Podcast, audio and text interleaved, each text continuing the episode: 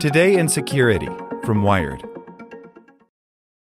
Want to learn how you can make smarter decisions with your money? Well, I've got the podcast for you. I'm Sean Pyles, and I host NerdWallet's Smart Money Podcast. Our show features our team of nerds, personal finance experts in credit cards, banking, investing, and more. And they'll help you make the most of your money while cutting through the clutter and misinformation in today's world of personal finance. You'll get clarity on strategies to help you build your wealth, invest wisely, shop for financial products, and plan for major life events. Listen to NerdWallet's Smart Money Podcast wherever you get your podcasts. As a longtime foreign correspondent, I've worked in lots of places, but nowhere as important to the world as China. I'm Jane Perlez, former Beijing bureau chief for the New York Times. Join me on my new podcast, Face Off US versus China, where I'll take you behind the scenes in the tumultuous US China relationship. Find Face Off wherever you get your podcasts.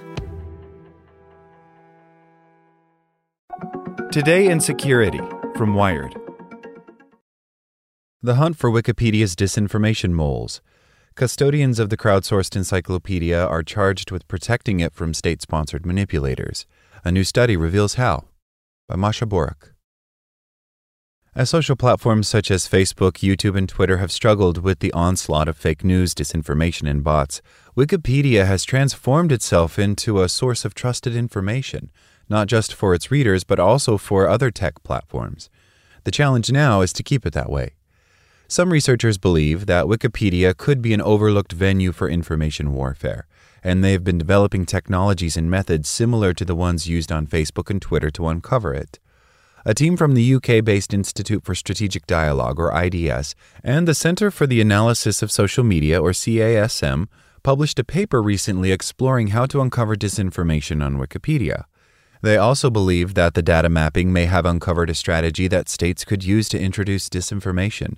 The trick, they say, is playing the long and subtle game. We can see what's happening on YouTube and Facebook and Twitter and Telegram. We can see how much effort states are putting into trying to control and maneuver in those spaces, says Carl Miller, a research director at the CASM under UK public policy think tank Demos. There's nothing to me that suggests that Wikipedia would be immune to as much effort and time and thought as in any of those other areas. Governments have good reasons to influence Wikipedia. 1.8 billion unique devices are used to visit Wikipedia Foundation sites each month, and its pages are regularly among the top results for Google searches. Rising distrust in institutions and mainstream media have made sources of reliable information all the more coveted. Because of its transparency and auditability, Wikipedia became one of the few places where you can actually build a sense of trust in information, says Matthew O'Neil, an associate professor of communication at the University of Canberra in Australia who studies Wikipedia. Governments and states that want to promote a particularly strategic perspective have every reason to try and be there and kind of try and influence it. Proving government intervention, however, has proved difficult, even as some cases have raised suspicion.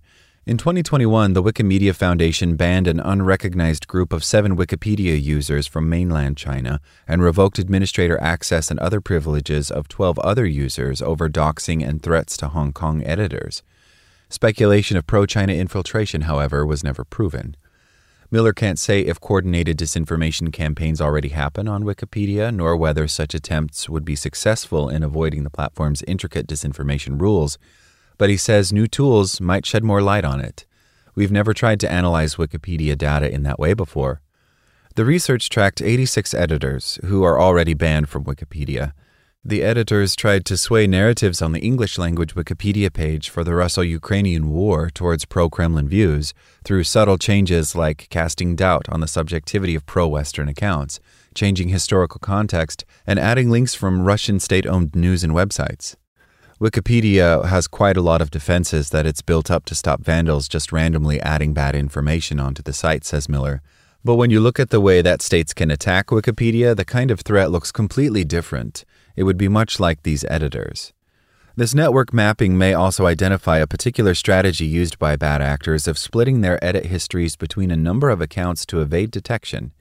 The editors put in the effort to build reputation and status within the Wikipedia community, mixing legitimate page edits with the more politically sensitive ones.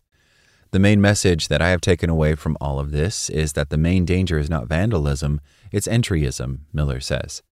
If the theory is correct, however, it means that it could also take years of work for state actors to mount a disinformation campaign capable of slipping by unnoticed.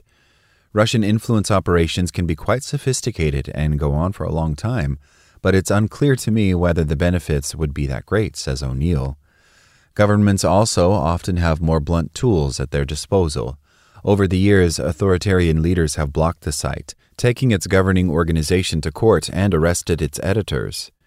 Wikipedia has been battling inaccuracies and false information for 21 years. One of the most long running disinformation attempts went on for more than a decade after a group of ultra nationalists gamed Wikipedia's administrator rules to take over the Croatian language community, rewriting history to rehabilitate World War II fascist leaders of the country. The platform has also been vulnerable to reputation management efforts aimed at embellishing powerful people's biographies. Then there are outright hoaxes. In 2021, a Chinese Wikipedia editor was found to have spent years writing 200 articles of fabricated history of medieval Russia, complete with imaginary states, aristocrats, and battles. To fight this, Wikipedia has developed a collection of intricate rules governing bodies and public discussion forums wielded by a self organizing and self governing body of 43 million registered users across the world. Nadee Gunasena, Chief of Staff and Executive Communications at the Wikimedia Foundation, says the organization welcomes deep dives into the Wikimedia model and our projects, particularly in the area of disinformation. But she also adds that the research covers only a part of the article's edit history.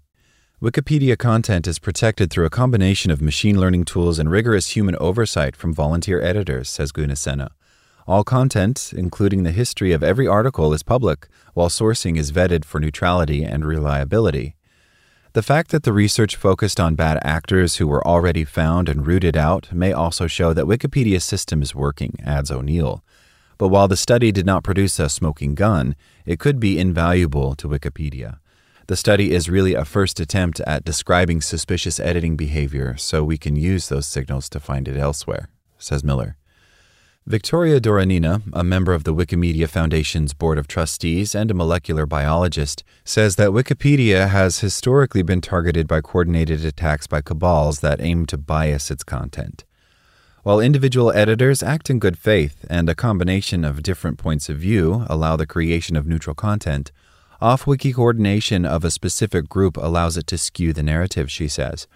If Miller and its researchers are correct in identifying state strategies for influencing Wikipedia, the next struggle on the horizon could be Wikimedians versus state propaganda, Doronina adds. The analyzed behavior of the bad actors, Miller says, could be used to create models that can detect disinformation and find out just how vulnerable the platform is to the forms of systematic manipulation that have been exposed on Facebook, Twitter, YouTube, Reddit, and other major platforms. The English language edition of Wikipedia has 1,026 administrators monitoring over 6.5 million pages, the most articles of any edition. Tracking down bad actors has mostly relied on someone reporting suspicious behavior, but much of this behavior may not be visible without the right tools. In terms of data science, it's difficult to analyze Wikipedia data because, unlike a tweet or Facebook post, Wikipedia has many versions of the same text. As Miller explains it, a human brain just simply can't identify hundreds of thousands of edits across hundreds of thousands of pages to see what the patterns are like. Like what you learned? Subscribe everywhere you listen to podcasts and get more security news at wired.com/security.